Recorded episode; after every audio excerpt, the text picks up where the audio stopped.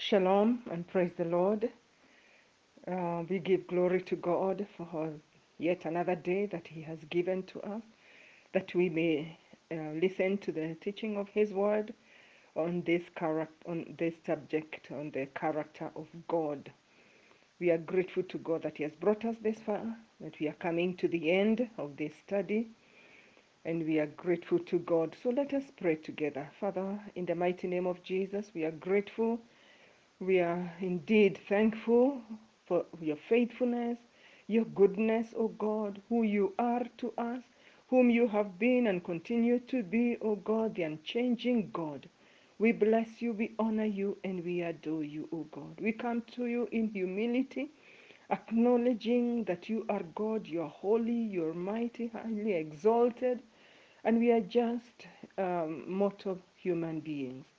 But Lord, so we come in humility, asking that you would wash us and cleanse us in the precious blood of Jesus, that may be acceptable before you even this day. Father, we pray that by your Holy Spirit, you will give us understanding to your word, that it may transform us, O God. For indeed, it is the transforming word of God that changes the lives of people. Father, we pray that as we continue to know you, we shall be strong and that we may do exploits for you in this land of the living. We thank you for such an opportunity that you have given us. We receive it with thanksgiving and we dedicate this time to you. Lead us by your Holy Spirit, we pray. In Jesus' name. Amen. As I said earlier, we are coming to the end or to the close of this um, uh, subject. And so today we want to do the beauty of God. We'll do the beauty of God and the glory of God. So let's start with the beauty of God. God's beauty, in definition, is that attribute of God whereby He is the sum of all desirable qualities. He is the sum of all desirable qualities, the beauty of God. This attribute of God is especially related to God's perfection. Perfection means that God doesn't lack anything desirable. And then beauty means that God has everything desirable. that there are two different ways of affirming the same truth. It's like the two faces of a coin. Nonetheless, there is value in affirming this positive aspect of God's possession of everything that is desirable. It reminds us that all of our good and righteous desires, all of the desires that really ought to be in us, find their ultimate fulfillment in God and in no one else. So when people try to find fulfillment uh, in marriage, fulfillment in property uh, ownership, they will never get the fulfillment until they come to God. In Psalm 27, verse 4, Psalm 27, verse 4, David says, One thing I have desired of the Lord, that will I seek, that I may dwell in the house of the Lord all the days of my life, to behold the beauty of the Lord and to inquire in his temple. That was David's desire to behold the beauty of the Lord in his temple. In Psalm 73, verse 25, again we find Psalm 73, verse 25 Whom have I in heaven but you? And there is none upon earth that I desire besides you. Wonderful. How explicit the psalmist is. He recognizes his desire for God, who is the sum of everything desirable, uh, who is uh, who far surpasses all other desires. Is this your recognition? What do you desire in your life? What would you say is your earnest desire in life? Do you have a longing to be near God and to enjoy His presence forever? Then the greatest blessing is found in Revelation 22, verse 4, that says, They shall see His face. Oh, yes, they shall see His face.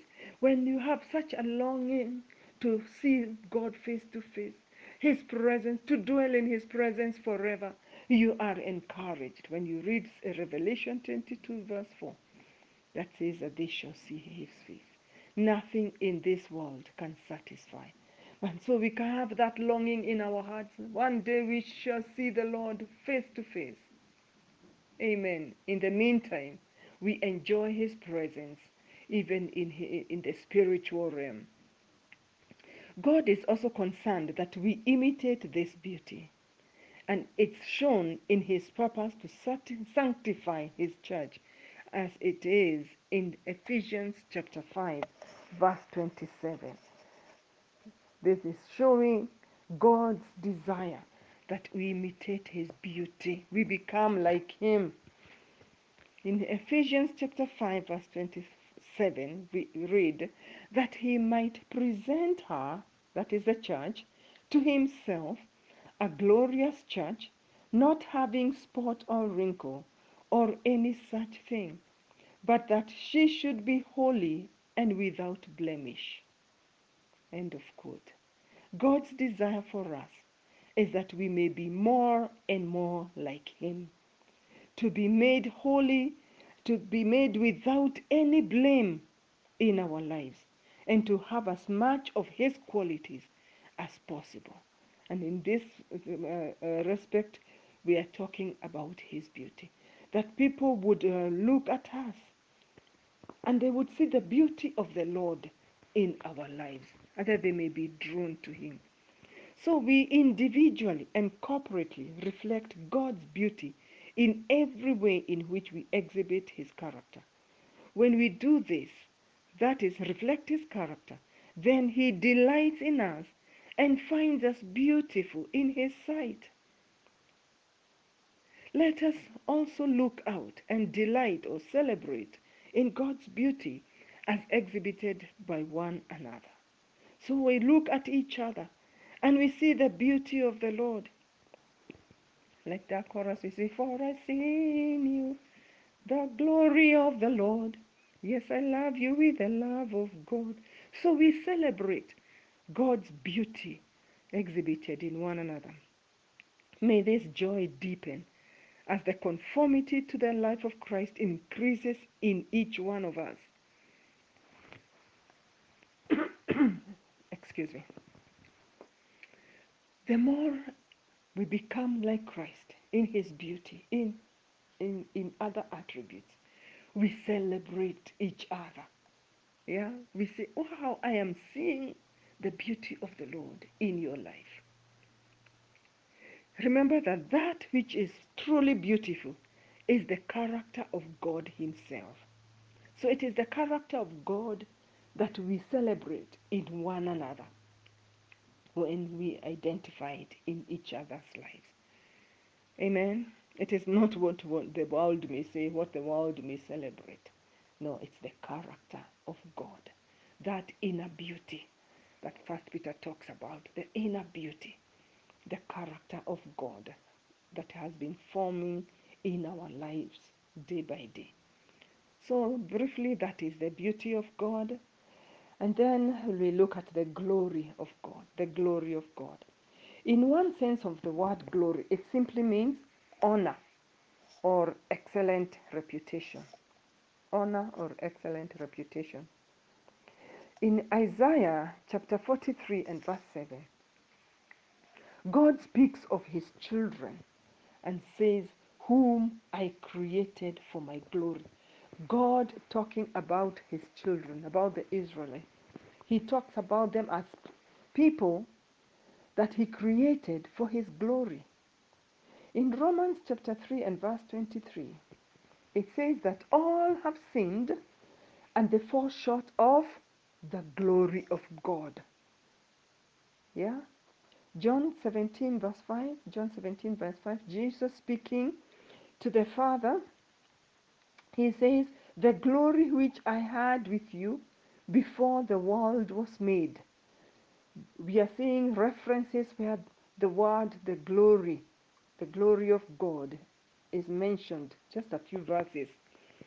And then in Hebrews chapter 1, verse 3, it says that the Son God's Son, is the radiance of God's glory. Of course, you know God's Son, Jesus Christ. Jesus Christ, according to Hebrews chapter 1, verse 3, Jesus Christ is the radiance of God's glory. So, in this sense, the glory of God is not exactly an attribute of his being, but rather it describes the superlative honor that should be given to God by everything in the universe. In another sense, in which we consider in this study, God's glory is defined as the created brightness that surrounds God's revelation of Himself. So we are finding that uh, different uh, uh, aspects of the glory of God. So there is the aspect, the honor, the excellent reputation, that superlative honor that should be given to God by everything in the universe.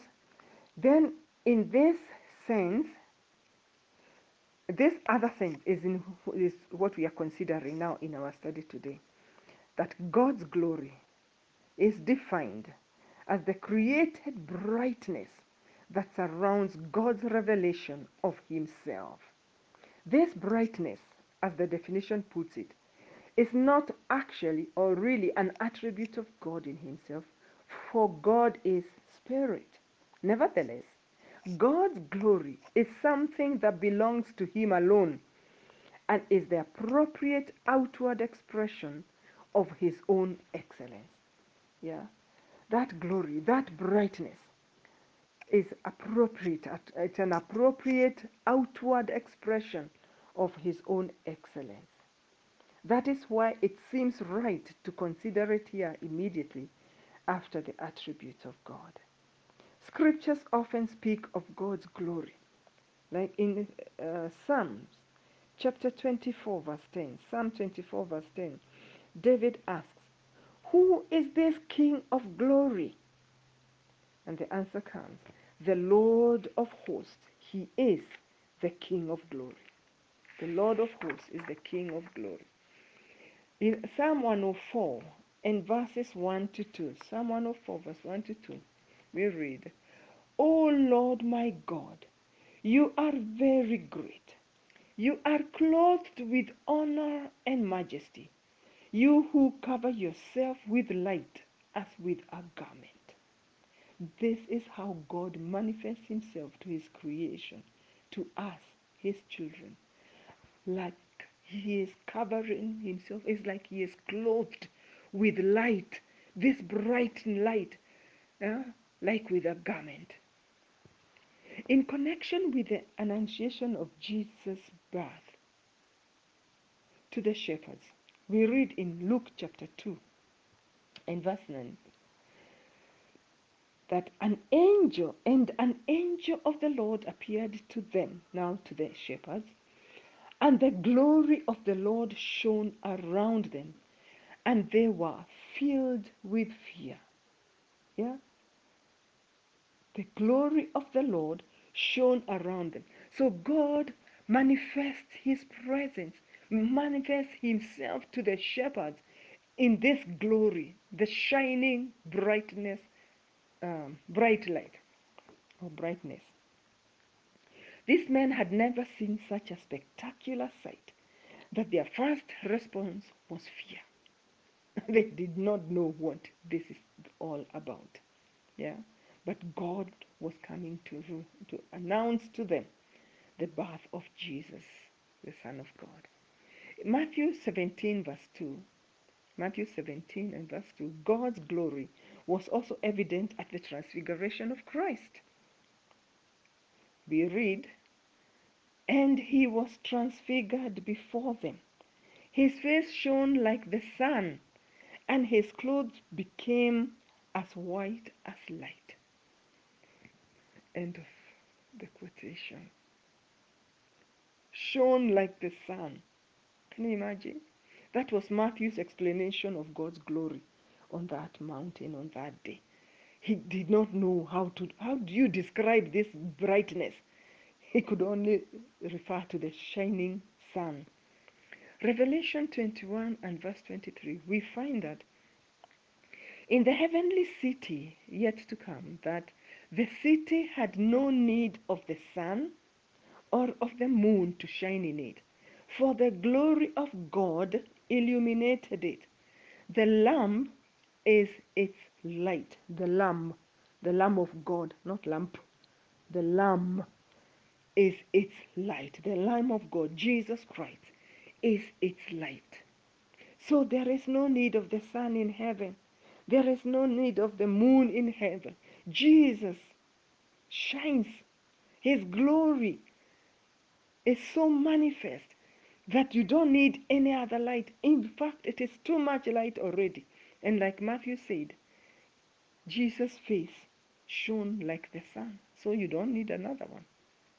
So when we get to heaven, we shall be surrounded by the light of the glory of the Lord forever. Only that we shall not fear, like the shepherds, but we shall rejoice in God's presence forever. Oh, hallelujah. This is beyond our imagination. But we look forward. I do look forward for that day. It is very appropriate that God's revelation of Himself should be accompanied by such splendor and brightness. For this glory of God is the visible manifestation of the excellence of God's character. The greatness of God's being, that is, the perfection of all His attributes, is something that we can never fully comprehend, but before which we can only stand in awe and worship. Actually, we might not be able to gaze fully upon it, just like the seraphim, the angelic beings in Isaiah chapter 6, verse 1 to 2. They are before the throne of God, where the Lord is seated. In verse 2, it says, Above it, that is above the throne, so stood seraphim.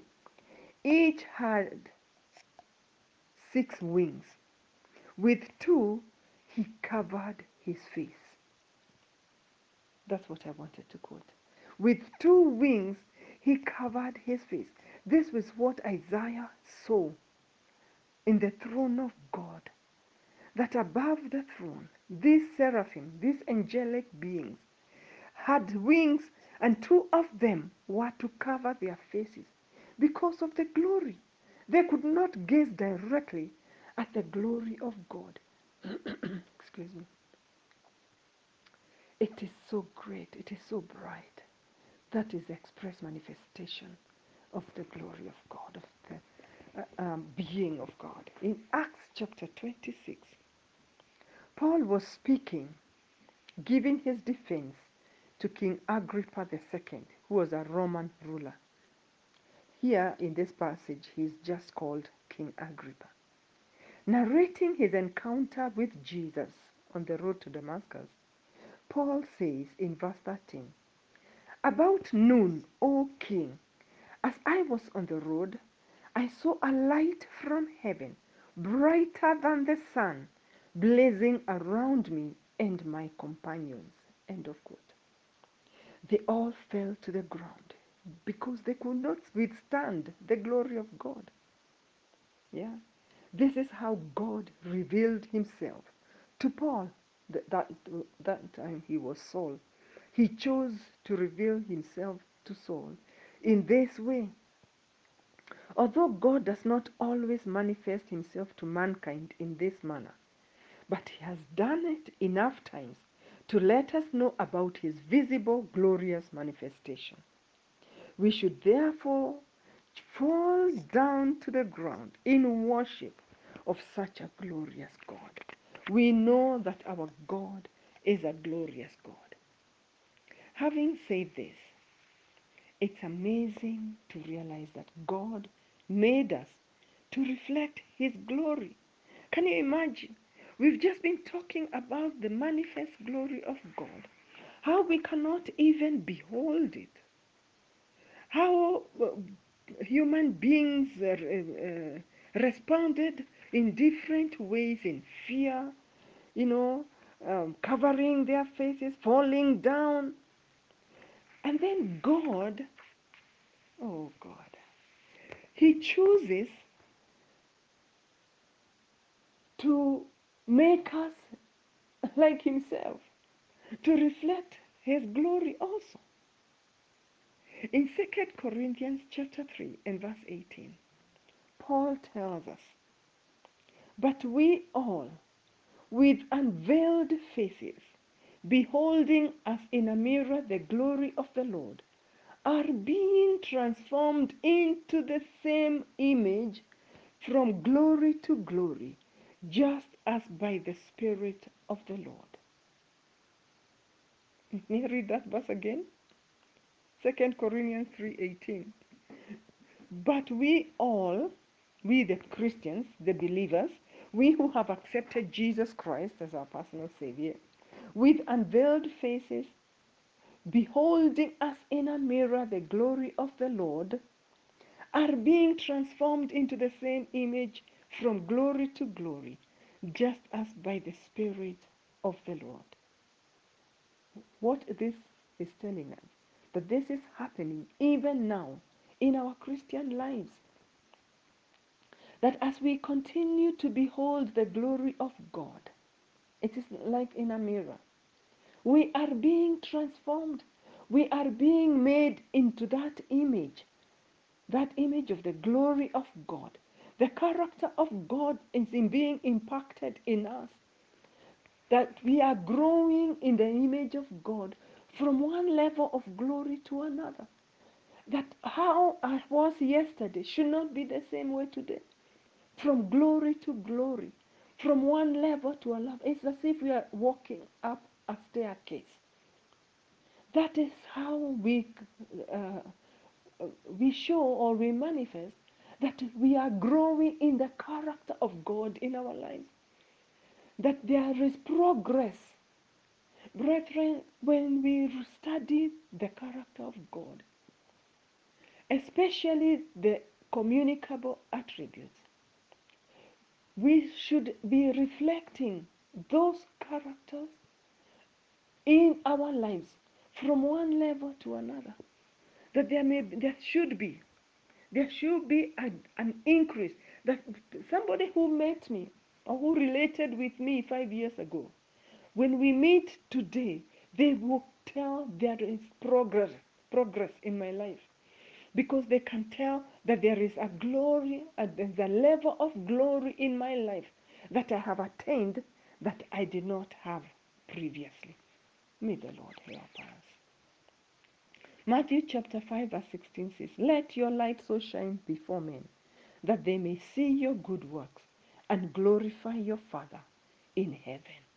Let your light, that light of the glory of God, let it shine before men. Let our character, let it shine. Our integrity, let it shine. Our truthfulness, let it shine. Yeah?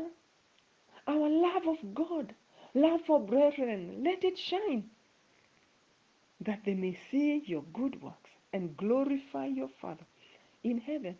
So they will glorify the Father in heaven because they, they are acknowledging that this glory is the glory of God being reflected uh, in our lives. Though we do not find ourselves surrounded by a visible light, there is a brightness, there is a splendor or a beauty about the manner of life of a person who deeply loves God. And it is often evident to those around such a person. What is the testimony of those around you, my brother, my sister? Like your family members, those that you live with, concerning you? What is their testimony concerning you? They, are they seeing this brightness? Are they seeing this beauty? Are they seeing that you deeply love God? Is it evident? May the Lord help us to reflect His glory more and more, brethren, and so be greater witnesses for our Lord Jesus Christ. That we will not just speak it, we will not just witness with our mouths, but that there will be in our lives, it will be evident the brightness of the love of God, of the light of God, of the glory of God will be evident in our lives. Praise God. Glory to God. Brethren, we hereby conclude for now the study of God's character. I can tell you that this is not a conclusive study, it has not been. So you may continue further study for yourself, for ministry, just like the Berean Christians. This is not all. So um, you can check in our website, criscocitychurch.org, and you'll be able to see, find them, all these uh, recordings. We have uh, had about 25 attributes of God that have been recorded. And so it will be um, good for you that at different times you can go back to our website and check out which one you want to listen to and maybe continue with the with the study yourself. And so we want to give glory to God for such an opportunity as this that He has given us. And so let us pray together. Father, in the mighty name of Jesus, we are so grateful today, O God, that you've been so faithful to us in the past so many weeks as we have been studying your character. Lord, we are grateful that you have given us a glimpse of yourself that we can be able to tell that this is the character of God. We have seen those attributes that you do not share with us your independence, your unchangeableness, your eternity, your omnipresence and unity. And we are grateful to know that this is our God, a unique God. Oh God, a God who does not change. We are also grateful, Lord, that we have learned that you are communicable attributes, those that you share with us, that although you are so great and mighty, our Creator, we are just your creation, that you have chosen, oh God, to share with us your attributes. You want us to be truthful. You want us to be wise, to have goodness, to have love, mercy, to have levels of holiness like you do, peace and righteousness. Oh God, you have shown us your will. You want us to be, to grow to perfection. Our be- the beauty of God to be reflected in us, the glory of God, and all the others. Lord, we are grateful, O Jehovah, and we pray that you will not help us not to keep this in the archives and forget about it, but to continually go back to this and uh, uh, uh, read your word and continually gaze in your beauty. Oh God, just like the psalmist says, desiring to, be, to, uh, to be, uh, behold your beauty, desiring to be in your presence, in and experience the beauty of the Lord, the glory of the Lord, that we may be transformed, O God, from one level of glory to another. Transform us, O God. Oh, that it may be evident in our lives that God is in our hearts. That Jesus on the inside, you're working on the outside. Oh, what a change. Oh, what a change there will be. There has been and there will continue to be. So we continue to commit our lives into your hands, that you continue to lead us by your Spirit, indeed transforming us, that you may be glorified. That when people see our lives, they will glorify you, our Father in heaven, and they will be drawn to you, those who do not know you, as Lord and Savior. We bless you, Father, we exalt you, and we adore you. In Jesus' mighty name we pray. Amen and amen. Shalom, and may the Lord bless you and keep you. And may he cause his face to shine upon you. May he cause uh, his glory to shine upon you, and uh, that you may reflect the same to the glory of his name. In Jesus' name. Bye.